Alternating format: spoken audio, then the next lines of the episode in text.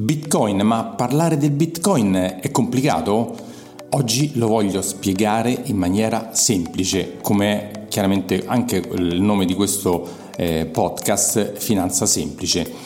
Eh, affronteremo insieme con Valerio Dalla Costa, nella seconda parte dell'intervista che gli ho fatto sul mio canale YouTube Finanza Semplice, tutte le parole, le principali parole che riguardano il Bitcoin perché? Perché come ho detto oggi, ho, l'altra volta ho incontrato una mia cliente che mi ha detto Alfonso ti ascolto sempre, ma quando parli del Bitcoin con i tuoi ospiti ci sono molte parole che non sono chiare, sono degli acronimi, delle cose particolari e quindi ho, ho deciso con Valerio di affrontare tutte le principali parole che riguardano il Bitcoin usando il suo libro. Infatti nel, nel suo secondo libro che si chiama 21 pensieri del villaggio Bitcoin ha fatto un glossario che riguardano le principali parole e insieme le commentiamo e le spieghiamo.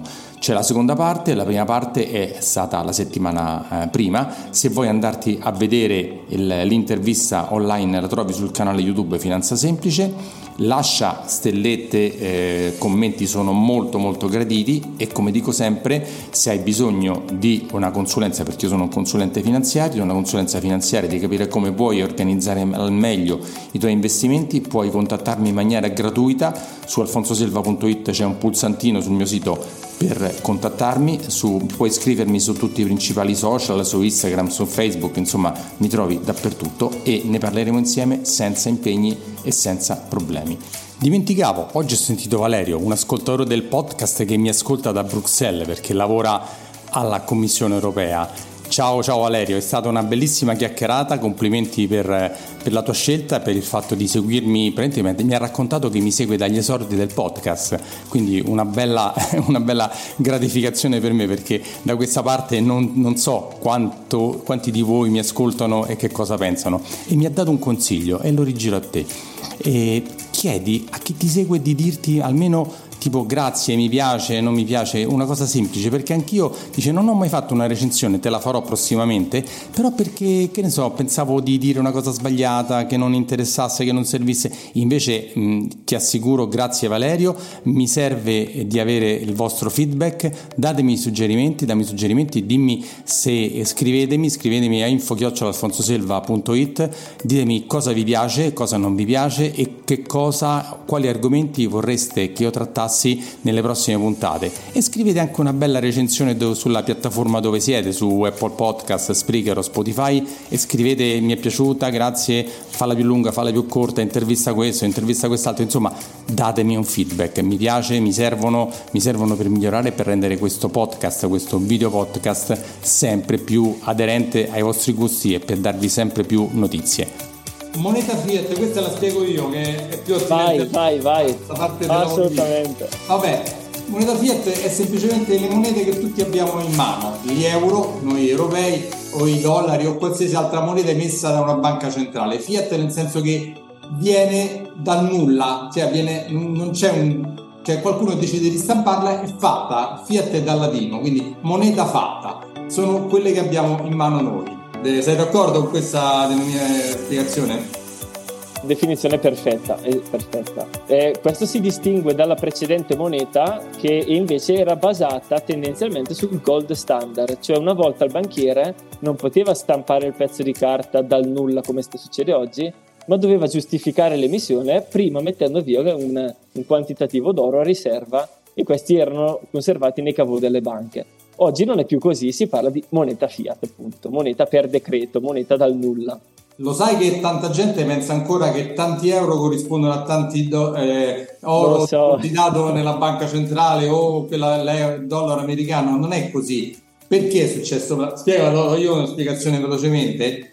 Perché quando hanno cominciato a fare delle guerre e gli servivano tanti soldi, avevano questo limite di poter stampare dei soldi, perché purtroppo le guerre sono super mega costose e non corrispondevano più all'oro che c'era nei forzieri. Allora che hanno detto, facciamo una cosa, eliminiamo la convertibilità, ci lasciamo liberi temporaneamente di eliminarla temporaneamente dal 1971 che è rimasto sempre temporaneamente, la, lo decise Nixon, esatto. dico bene Nixon? Esatto, Nixon, presidente americano. E disse, prima era un, un, un dollaro, il controvalore in euro, non c'è più Quindi sono liberi la BCE, la banca, eh, la Fed e quant'altro di stampare quanto vogliono, con tutte le implicazioni positive e negative del caso. Una volta invece c'era tanto oro, tanto denaro, non è più così. L'unico che invece ha un sottostante Bitcoin, cioè un sottostante eh, finito è il Bitcoin ad oggi, non c'è altro. O l'oro che diciamo che è, pure quello è finito, l'altra, l'altra cosa che è finita. Esattamente, esattamente, proprio il cuore del sistema Fiat. Bitcoin nasce proprio per creare un'alternativa al sistema Fiat, cioè un sistema eh, monetario, economico, sociale basato proprio su questo presupposto, di la possibilità di creare moneta dal nulla. Questa è carina, pillola arancione. Qui entriamo un po' anche con qualche riferimento cinematografico. Tutti abbiamo visto Matrix, il famoso film dove eh, si parla di pillola blu, pillola rossa, proprio perché eh, ingerendo una o l'altra si poteva eh, andare a scoprire, a svelare il Matrix, cioè quello che eh, era l'oscuro di tutti. simpaticamente nell'ecosistema Bitcoin, nella community, si parla di orange pilling, cioè di moneta, pillola arancione, perché in effetti chi inghiotte la pillola di Bitcoin e inizia a approfondire questi temi, anche banalmente come dicevi tu, iniziare a capire che in effetti la moneta che stiamo utilizzando non ha più un sottostante aureo, io pensavo che fosse così, pensavo che la moneta fosse...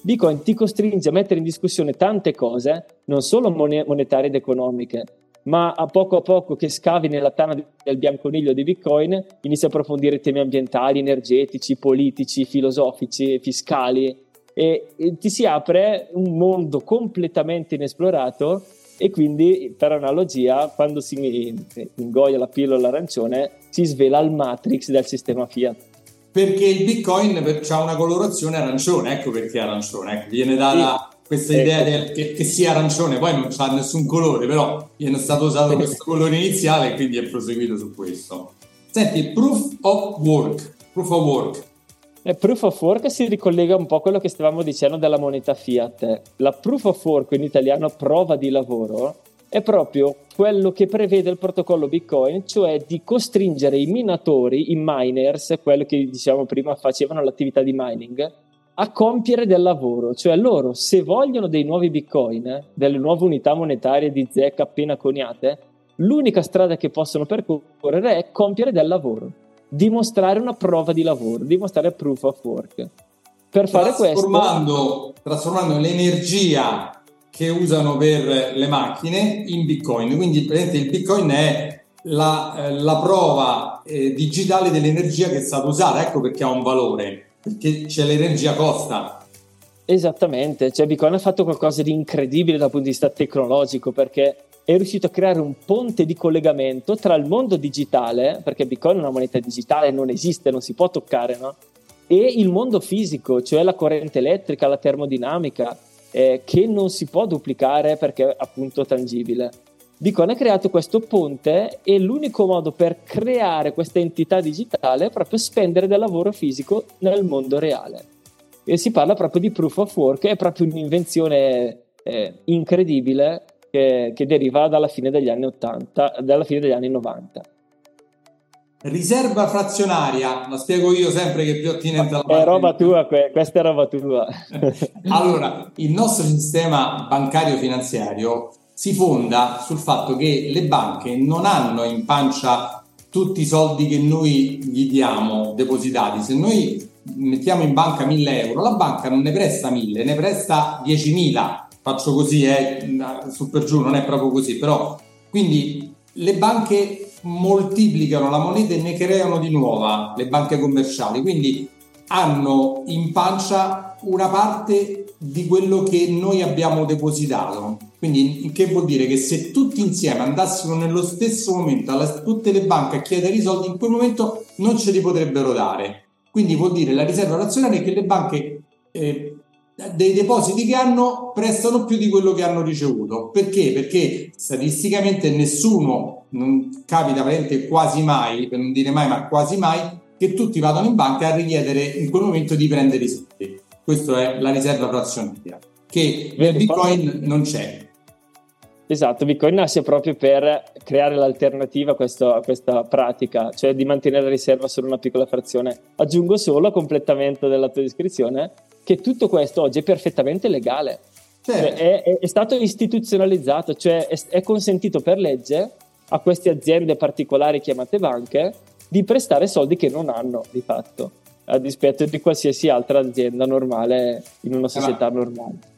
Questo nasce dai tempi del 1300-1400, sì. quando, è, quando è venuta fuori la banconota. La banconota era perché c'erano questa specie di banchi che la gente, i commercianti che l'oro, dovevano andare a fare i commerci, dicevano io ho l'oro, me lo rubano, te lo lascio a te, tu mi dai un pezzo di carta che mi dici che presso di te ho 100 monete d'oro. Io se la do a un altro, quello sa che viene qua e si prende le 100 monete d'oro in pagamento. La sta fa semplice. Eh? Da quel momento questa era la nota di banco, è diventata banconota.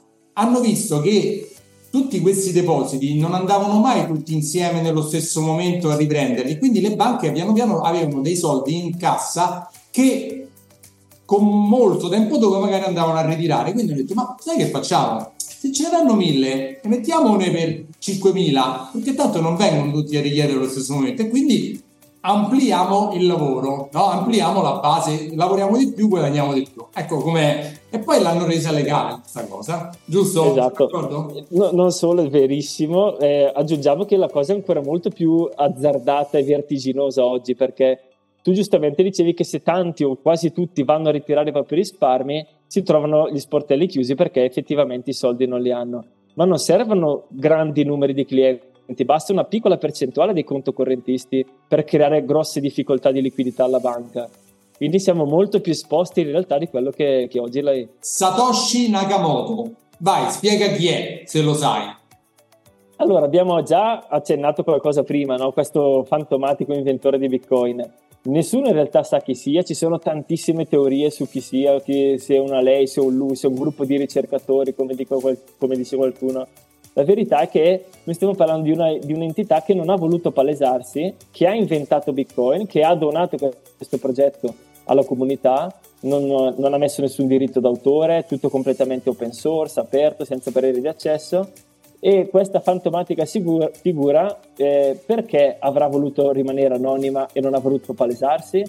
Qui ci sono tante motivazioni, la principale di queste era anzitutto che sapeva che stava compiendo qualcosa di strano e di per certi versi illegale perché la moneta che oggi stiamo utilizzando, l'euro, è protetta da origine monopolio e quindi teoricamente non ci potrebbero esist- esistere altre valute parallele.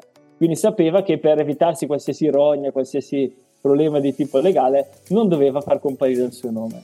Ma soprattutto, secondo me, lu- la sua idea lungimirante e visionaria era quella di far sì che Bitcoin non dovesse diventare uno strumento legato a qualche persona o qualche volto particolare, ma avrebbe dovuto essere un progetto comune, un progetto neutro, eh, non eh, connotato con qualche ideologia politica o con qualche persona di riferimento in particolare, in modo da elevare l'idea Bitcoin a qualcosa di molto più grande e più, e più forte come, come concetto, come, come idea rispetto a un qualsiasi organizzazione politica, progetto o prodotto commerciale che ha sempre dietro un'identità o un, un ente chiaramente identificato. Volevo aggiungere una cosa, che è vero che era illegale fino a poco tempo fa perché non era una moneta, ma da quando El Salvador ha reso il bitcoin moneta legale c'è uno stato e poi ce n'è stato anche un altro nel Centrafrica mi sembra non so se ancora l'ha, l'ha confermato. Non l'ha più confermato non l'ha più confermato sì era una cosa molto strana perché lì parlava di adozione delle criptovalute ma poi è, è, finita abbastanza male. Però ad oggi il Salvador, il Salvador lo eh, riconosce come moneta legale quindi è a tutti gli effetti una moneta legale con tutte le problematiche, di, però, però esiste. Quindi c'è uno Stato che dice va bene il Bitcoin e quindi poi chi si vuole andare a approfondire si va a vedere il Salvador, cos'è, perché, per come, tante cose, però intanto un piccolo passo avanti su questo discorso è stato fatto. I Satoshi, che sicuramente viene da Satoshi Nakamoto, ma spieghiamo quando parliamo di Satoshi che cos'è. Certo, noi siamo abituati a parlare di moneta Bitcoin come eh, il, la moneta che ci scambiamo, come il token, come il mezzo di scambio che, che, che, ha un prezzo di mercato. Una volta, quando io ho iniziato a studiare Bitcoin, si faceva il classico esempio, Alfonso, facciamo che io ad esempio ti do 100 Bitcoin e tu me ne dai indietro 70 Bitcoin. Oggi eh. questo esempio non si fa più perché stiamo parlando di centinaia di milioni di euro di controvalore. Nel frattempo Bitcoin si è apprezzato tantissimo e allora oggi per i pagamenti quotidiani e le spese di noi com- o gli investimenti di noi comuni mortali si preferisce parlare non tanto di Bitcoin ma di Satoshi, che è l'unità più piccola della moneta Bitcoin. Eh, per fare un esempio concreto per tutti, se un euro è divisibile in 100 unità, la più piccola è proprio l'un centesimo di euro, un bitcoin invece è divisibile in 100 milionesimi di unità, quindi 8 cifre decimali eh, più piccole e l'unità più piccolina, quindi lo 0,00000001 bitcoin, la, l'unità piccolina è chiamata Satoshi, in onore proprio del suo anonimo inventore. Per fare un esempio di transazione oggi, col prezzo di Bitcoin che è 30.000, 32.000, 34, adesso non so quanto è, eh? un caffè che è un euro sono circa 3.000 satoshi. Quindi per avere un confronto, oggi si preferisce quindi usare questo, questa unità di misura.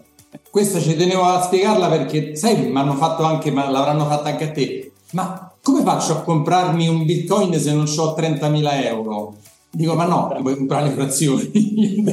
esatto. Ti puoi comprare le frazioni, quindi lo puoi frazionare, una parte di eh, normale. Vabbè.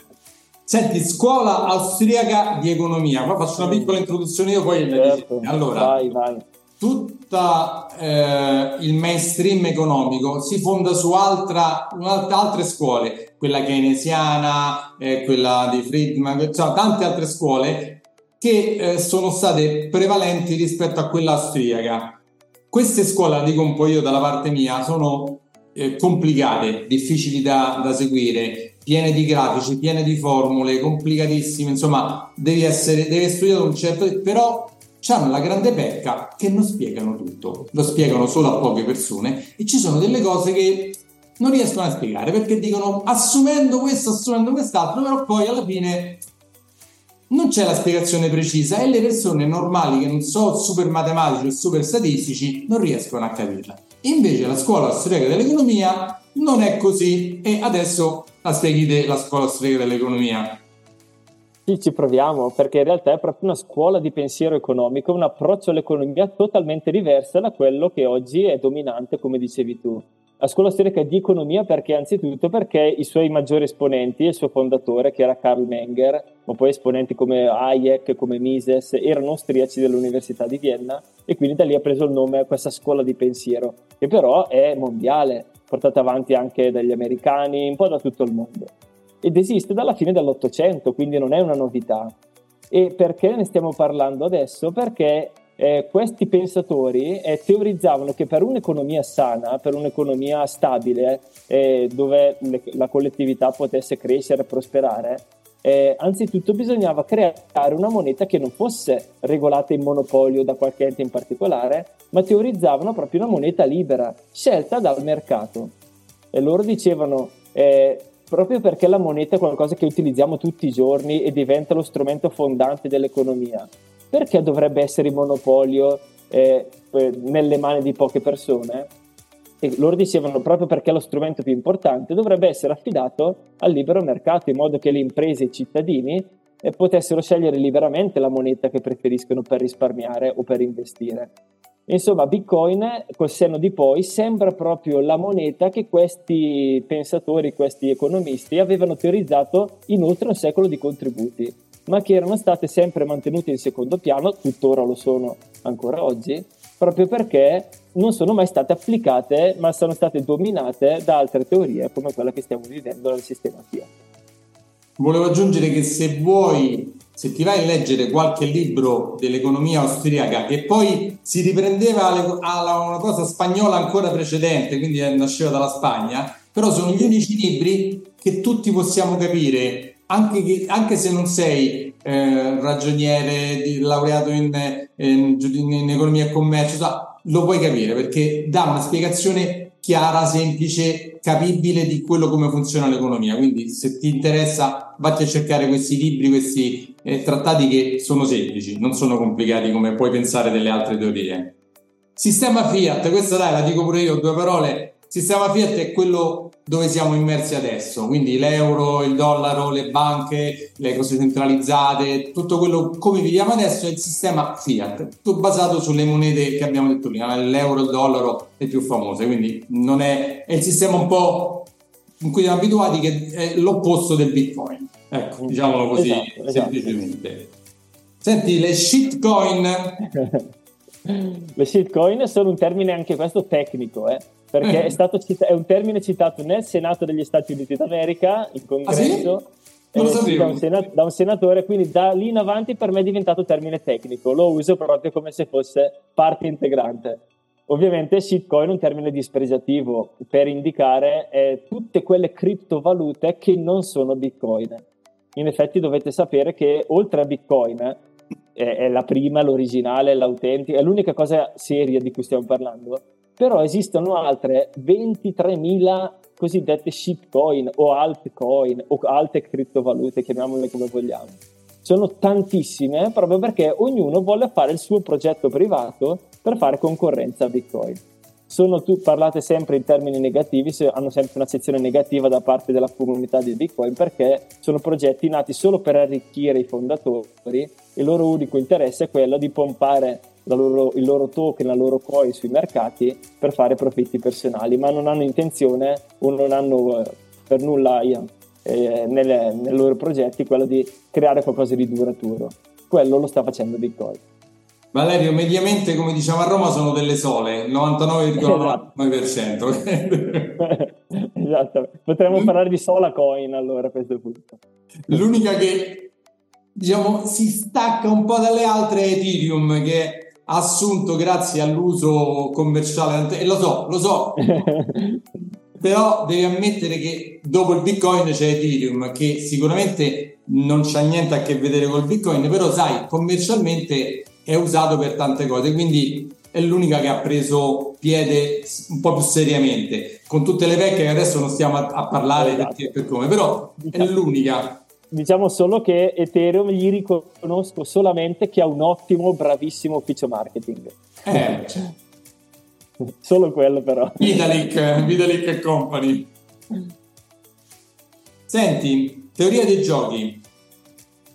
Eh, questo è molto interessante. Eh, alla base di Bitcoin ci sono tante discipline, tanti pilastri portanti, come abbiamo citato prima, la crittografia, i sistemi distribuiti informatici, le teorie eh, economiche, tra queste va annoverato sicuramente anche la teoria dei giochi, che è una disciplina matematica ed economica applicata all'economia, che va a teorizzare come eh, degli attori di, di mercato eh, de- debbano sce- prendere delle decisioni razionali, quindi basate su delle decisioni matematiche, supportate da, da delle motivazioni logiche, all'interno di un contesto in cui le nostre scelte dipendono anche dalle scelte degli altri.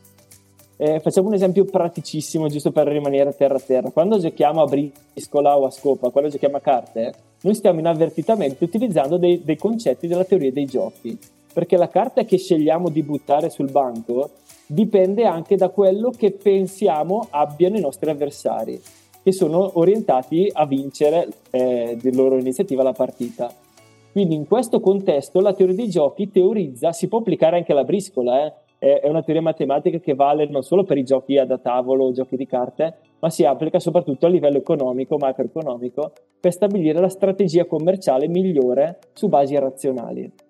E perché lo andiamo a identificare con Bitcoin? Perché con Bitcoin eh, riesce la teoria dei giochi ad essere utilizzata per creare un meccanismo di incentivi economici per far sì che ogni attore che partecipa alla rete di Bitcoin sia eh, una, lo faccia volontariamente, cioè abbia un incentivo economico per partecipare senza essere forzato da qualche ente in particolare. Eh, nell'ecosistema Bitcoin non ci sono leggi, non ci sono imposizioni, non ci sono obblighi, è tutto volontario. E quindi grazie a questo meccanismo di incentivi, basato appunto su questa teoria dei giochi, noi riusciamo a costruire quasi magicamente un ecosistema completamente decentralizzato e che va avanti senza un coordinatore centrale. E quindi Dai. è una cosa veramente interessante. Valerio, volevo dire due cose. La teoria dei giochi ci sono degli economisti che hanno vinto dei Nobel, quindi, quindi non è gioco per giocare, ma è una cosa seria. e poi per far capire anche cos'è una teoria dei giochi, quando eravamo piccoli, ti ricordi facevamo c'è lo scorpione, la rana e non mi ricordo quell'altro animale che dovevano andare dall'altra parte del fiume, no? E dovevano decidere chi fare con quanti viaggi in modo che quello c'era una cosa di mettere d'accordo col viaggio avanti e indietro che ognuno avesse un disincentivo a fregare gli altri perché altrimenti si fregava anche se stesso. E quindi la teoria è questo, cioè è un accordo per cui nessuno cerca di fregare gli altri perché altrimenti si frega anche lui. E quindi è, è, una cosa in cui tutti devono andare d'accordo per forza, ma non per forza perché c'è una legge, ma perché ognuno c'è il suo tornaconto e se va contro ci perde anche lui e quindi viene automaticamente un accordo. Non so se sei... Perfetto, perfetto. anzi la riciclerò volentieri questo, questo, questa eh, situazione della rana e dello scorpione che devono attraversare il fiume. Non ci avevo mai pensato, ma è molto, molto didattica e istruttiva. Proprio in teoria dei giochi pura, eh? da, da ragazzini lo facevamo. Esatto, esatto, perfetta.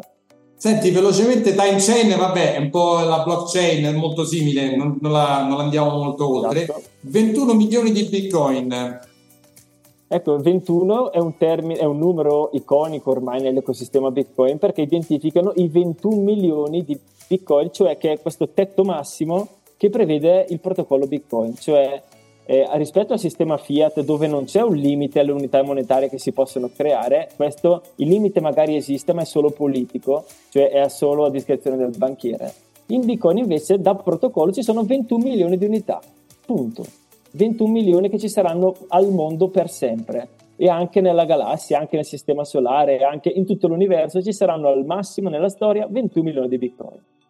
Questo eh, chi ha capito l'economia, chi inizia a approfondire questi temi capisce che è veramente qualcosa di rivoluzionario perché abbiamo creato una moneta che a tendere sarà non inflazionistica come siamo abituati a vivere quotidianamente con i prezzi che si alzano costantemente, ma sarà una moneta deflazionistica, cioè che eh, tendenzialmente i prezzi si abbassano man mano aumenta la produttività e l'ingegno umano che migliora i processi produttivi.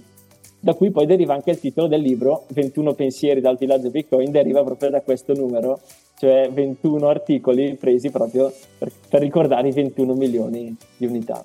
Faccio un piccolo inciso, e la, l'inflazione che è scoppiata l'altro anno e ancora adesso ce l'abbiamo tanta è dovuta, è stata dovuta principalmente alla grandissima emissione di euro e di dollari a seguito del covid, a seguito delle crisi, che lì per lì sembrava solo fosse tutto bello, ma quando tu inondi il mercato di valuta così, la conseguenza è l'inflazione, la principale è quella, poi ci stanno altre cose secondarie, però la principale è quella, ecco perché è scoppiata l'inflazione tutto un botto e tutto un momento, perché l'inflazione è come l'hanno paragonata al, al, ketchup, no? All'inizio lo, lo schiacci ne esce poco poco, poi a un momento te ne esce tantissimo, quindi all'inizio sembra che non esca niente e poi improvvisamente viene fuori e rimetterla dentro a posto è complicatissimo come stiamo vedendo.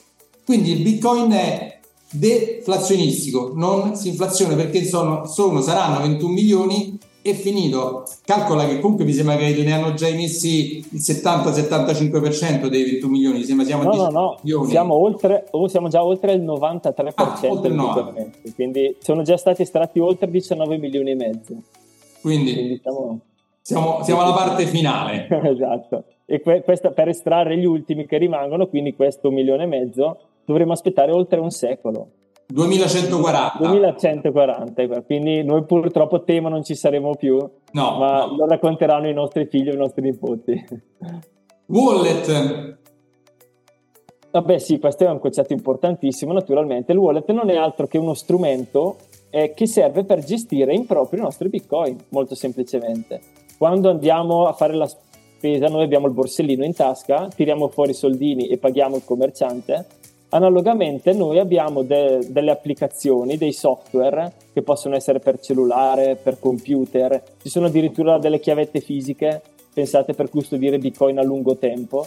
Insomma, quando noi andiamo in giro con il nostro wallet Bitcoin, il nostro portafoglio digitale Bitcoin, eh, significa che abbiamo in mano uno strumento che ci consente di possederli anzitutto, di essere proprietari dei nostri fondi e di spenderli o di riceverli facilmente da ogni parte del mondo pressoché in modo gratuito eh, ed è proprio lo strumento che dovrebbero tutti iniziare poco a poco a conoscere perché è lo strumento che consente di accedere al mondo Bitcoin. Wallet è diverso da exchange. Ci sono degli exchange che hanno anche wallet, ma non è la stessa cosa. Poi volevo fare una piccola nota. I wallet, come hai detto tu anche in chiavetta, sono quelli che hanno consentito alla gente, per esempio, che è scappata dall'Ucraina, in guerra o da altre parti, di salvare i propri bitcoin e di passare la frontiera senza farsi rubare da qualcun altro che so, gli euro, i dollari se si riportavano addosso, anche l'oro, perché ci ricordiamo, abbiamo visto purtroppo i film di una volta quando eh, magari gli ebrei purtroppo che sono stati uccisi no? eh, e gli, gli, hanno rubato tutto l'oro perché ce l'hai addosso, non è che lo puoi nascondere da qualche parte. O, calcoliamo che i wallet sono anche, come detto tu, digitali, quindi se ti ricordi nella mente delle parole chiavi, chiave, non c'è neanche bisogno di avere una chiavettina, stanno in rete, tu riaccedi alla rete e rihai questi bitcoin. Quindi è una cosa anche molto importante per tutte quelle popolazioni che possono essere perseguitate sotto guerra. Quindi è una cosa, il bitcoin è anche molto utile per queste modalità, non è solo tutto quello che abbiamo detto, non è solo una cosa ideologica, è anche una cosa molto pratica. Verissimo, guarda, eh, spendo anch'io proprio una parola su questo perché in realtà secondo me questo è il punto più importante di Bitcoin. Noi tendiamo spesso a trascurare tutti eh, gli aspetti umanitari, etici che, stanno, che ruotano intorno a questa invenzione, ma di fatto noi stiamo trascurando quasi metà della popolazione mondiale adulta che oggi non ha accesso nemmeno ai servizi bancari e finanziari e di fatto è esclusa dall'economia. Non, non, non, li ignoriamo totalmente proprio perché non, non possono comunica- comunicare con noi o commerciare con noi. Grazie a Bitcoin potremmo davvero riuscire a includere finalmente tutta la popolazione mondiale, indipendentemente dal loro status sociale, dal loro orientamento politico, religioso, razziale. Eh, tutto si azzera con Bitcoin, siamo tutti esseri umani alla pari e possiamo partecipare agli scambi commerciali grazie a questo strumento. Quindi mi piace sempre sottolineare l'aspetto umanitario di Bitcoin che purtroppo tante volte passa in secondo piano, immersi come siamo nostri, nella nostra gestione dei portafogli finanziari, nei nostri investimenti, nella locazione dei vari asset, perdiamo proprio anche questi aspetti umanitari secondo me molto molto più importanti.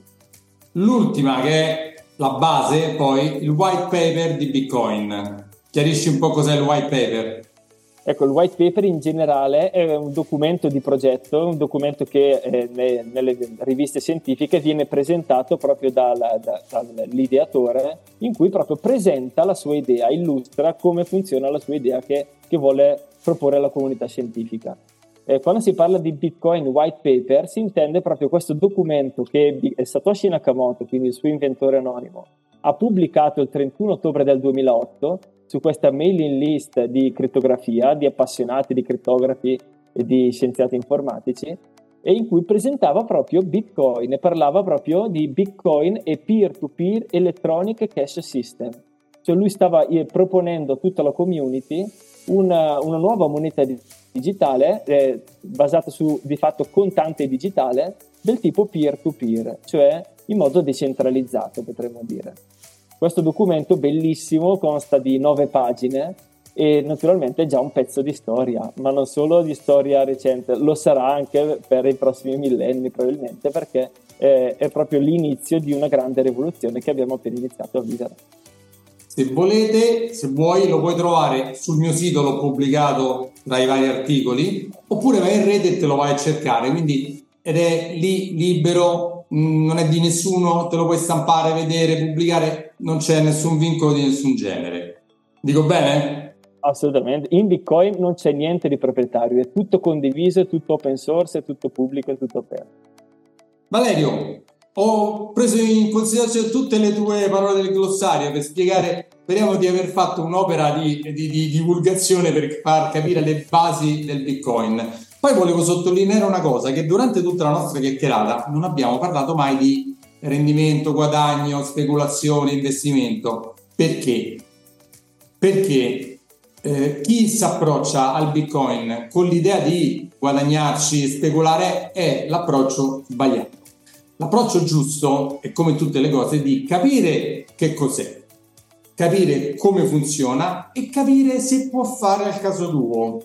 Fatte queste premesse, puoi pensare di trattarlo come una cosa di investimento, di eh, diversificazione, di, del, tra i vari asset che esistono della parte fiat, delle, degli immobili, l'arte, eh, l'oro, eh, esiste anche il bitcoin, però farlo senza capirlo mh, assolutamente è un consiglio proprio sbagliato. Ecco perché esiste Valerio, perché io faccio questi eh, podcast, perché dico, eh, qualcuno arriva e fa, ma lo compriamo, dai che ci guadagniamo un sacco di soldi. No, no, no, così no, non esiste. Capisci cosa vuoi fare, perché, perché esiste e poi magari lo cominci a comprare e poi, anche perché è una cosa come tutti gli investimenti a lungo termine, perché nel suo passato ci sono stati momenti di grande salita, anche di momenti di grande discesa. E se tu l'hai fatto pensando di specularci speculare, non investire, in poco tempo guadagnare e diventare ricco, assolutamente l'approccio sbagliato. Questa è la mia idea, non so se concordi Valerio. No, no, ovviamente al 110% concordo, anzi questa è proprio la filosofia anche della nostra attività. Noi del resto non abbiamo grandi competenze finanziarie, noi ascoltiamo il, i podcast come i tuoi, i tuoi contributi, proprio perché su questo campo siamo totalmente ignoranti non siamo investitori, non promuoviamo investimenti, non facciamo trading. Bitcoin è proprio completamente un'altra cosa. Tanto, tanto è vero che a noi non piace neanche parlare di investire in Bitcoin, perché richiamo proprio al fatto che voglio comprare questo asset per poi sperare che venga pompato il suo prezzo e quando valuto l'occasione rivendo e torno mestamente nel sistema euro nel sistema fiat, che è proprio in realtà l'alternativa che volevamo eh, sconfiggere quando noi parliamo di Bitcoin pensiamo proprio di comprare Bitcoin per fare questa grande transizione tecnologica cercando di cambiare l'infrastruttura. Dal sistema Fiat noi vogliamo passare all'ecosistema Bitcoin. Questo si può fare da domani al giorno dopo? No, bisogna studiare, richiede fatica, richiede tempo, bisogna iniziare con piccole cifre per provare i primi wallet, fare qualche test, sempre con grande ponderazione, in modo sano, in modo attento, perché ricordiamoci sempre che Bitcoin è bellissimo, ha tantissimi vantaggi e potenzialità incredibili in termini di libertà, di privacy, di, gestione dei propri risparmi in autonomia, ma anche dei lati negativi, cioè che se sbagliamo qualche operazione, se facciamo qualche investimento azzardato o perdiamo le nostre chiavi private, non c'è nessuno che ci può aiutare non c'è la banca Bitcoin o il signor Satoshi Nakamoto col numero verde che ci restituisce i nostri fondi a seguito di errori. Dobbiamo imparare tutti a essere più responsabili, più consapevoli, più, eh, più attenti, più, più, eh, più ecco, responsabili in tutte le nostre azioni. Consapevoli, consapevoli, consapevoli, consapevoli. consapevoli. Alla base di tutto serve la conoscenza. Ed Senti, è proprio Valerio, l'oggetto della nostra attività. Lo rifaccio vedere un attimo, questo e l'altro, quello che tu hai pubblicato il primo. Quindi grazie per aver partecipato. Eh, raccomando, io me lo sono letto tutto super interessante. Grazie per avermelo mandato. Eh, vedi, un po' ciancicato, però perché lo usavo. Come, diciamo noi, cianciato. non è rimasto lì da una parte. Quindi grazie per, aver per avermi aiutato a spiegare le basi del Bitcoin, cos'è, perché, per come. Se volete più informazioni su questo, lui è molto, ma molto, ma molto più bravo di me. Qui ha detto un centesimo di quello che si può dire, perché non si finisce mai di imparare e di studiare del Bitcoin. E se vi serve una consulenza invece generale per il discorso di investimenti, come è, questo chiedete a me, andate sul mio sito alfonsosilva.it, scrivetemi, c'è un pulsantino per prenotare una consulenza, ne parliamo. Per una cosa solo sul Bitcoin andate da Valerio perché io non sono così competente, bisogna limitarsi a quello di cui uno è competente. Giusto? Sei d'accordo Valerio? Sono d'accordissimo, naturalmente. Purtroppo viviamo in una società sempre più complessa dove andiamo sempre a specializzarsi più nel dettaglio nelle varie discipline e oggi non si può essere competenti su tutto. E quindi è importantissimo, a maggior ragione quando si tratta dei nostri risparmi, dei nostri, dei nostri fondi e degli averi di famiglia, affrontare sempre le cose in modo sano e consapevole e rivolgersi a professionisti del settore che studiano da anni, dedicano la loro vita professionale proprio ad approfondire questi temi e sono a disposizione. Valerio, se vogliono comprare questo libro e l'altro, dove li trovano? Li trovano su Amazon facendo una semplice ricerca, villaggio Bitcoin il primo, 21 pensieri dal villaggio Bitcoin il secondo, eh, oppure, meglio ancora, eh, sul nostro e-commerce, eh, sul nostro sito eh, villaggioBitcoin.it, pagandolo in Bitcoin, che è la cosa che preferiamo in assoluto, comprare un libro su Bitcoin pagandolo in Bitcoin, eh, merita, per poi infine passare nel nostro store, nel nostro ufficio, ad acquistarlo direttamente presso il nostro store. Quindi... Comunque non ti preoccupare che metterò sotto i link che mi manderà adesso eh, Valerio poi nel video e nel podcast per andare a cliccarci sopra eventualmente andarlo a comprare così poi te lo leggi, studi, diventi molto più consapevole e più, e più informato su questo. Valerio, veramente grazie, complimenti per, per l'opera, eh, le due opere che sono molto molto utili per tutti quanti, anche per me, mi hanno insegnato tantissimo, grazie e ci sentiamo magari nel terzo libro, chissà. Grazie a te Alfonso, ti ringrazio ancora e ti ricordo che tu adesso devi passare a trovarmi la prima volta che passi al nord, così finalmente ci facciamo un aperitivo e parliamo di finanza, di economia, educazione finanziaria e di Bitcoin. Volentieri, molto volentieri. Ciao e ci sentiamo alla prossima allora. Grazie mille, alla prossima. Se sei arrivato fin qui, i miei complimenti perché hai aumentato tantissimo la tua cultura finanziaria. Se hai bisogno di una consulenza mi puoi contattare andando sul sito alfonsoselva.it scrivendomi a info-alfonsoselva.it e avrai la possibilità di fissare una consulenza con me gratuita di una mezz'oretta. Poi non ti scordare che sempre andando sul mio sito alfonsoselva.it puoi scaricarti il mio libro Come investire i tuoi soldi senza sbagliare, una guida agile e utile per capire le basi dell'investimento. Se ti è piaciuto il podcast o questo video, perché è anche un video, ti invito a lasciare dei like, a lasciare un commento. Se sei su un podcast su Spreaker, Spotify, Apple Podcast, lascia un like, una stellina. Se sei qui su YouTube, iscriviti e lascia anche un commento e chiedimi qualsiasi cosa se non sono stato abbastanza chiaro. Ciao e ci sentiamo alla prossima. Alfonso Selva, sono un consulente finanziario iscritto al Labo e faccio questo lavoro dal 1994. Lavoro per una grande banca a livello nazionale e mi occupo di banca, credito, investimenti e assicurazioni. Su questo podcast, eh, video podcast, trovi eh, dei miei monologhi di storie di investimento e interviste a personaggi molto molto interessanti in tutti i campi, sempre nell'ambito finanziario economico. Ciao e ci sentiamo alla prossima.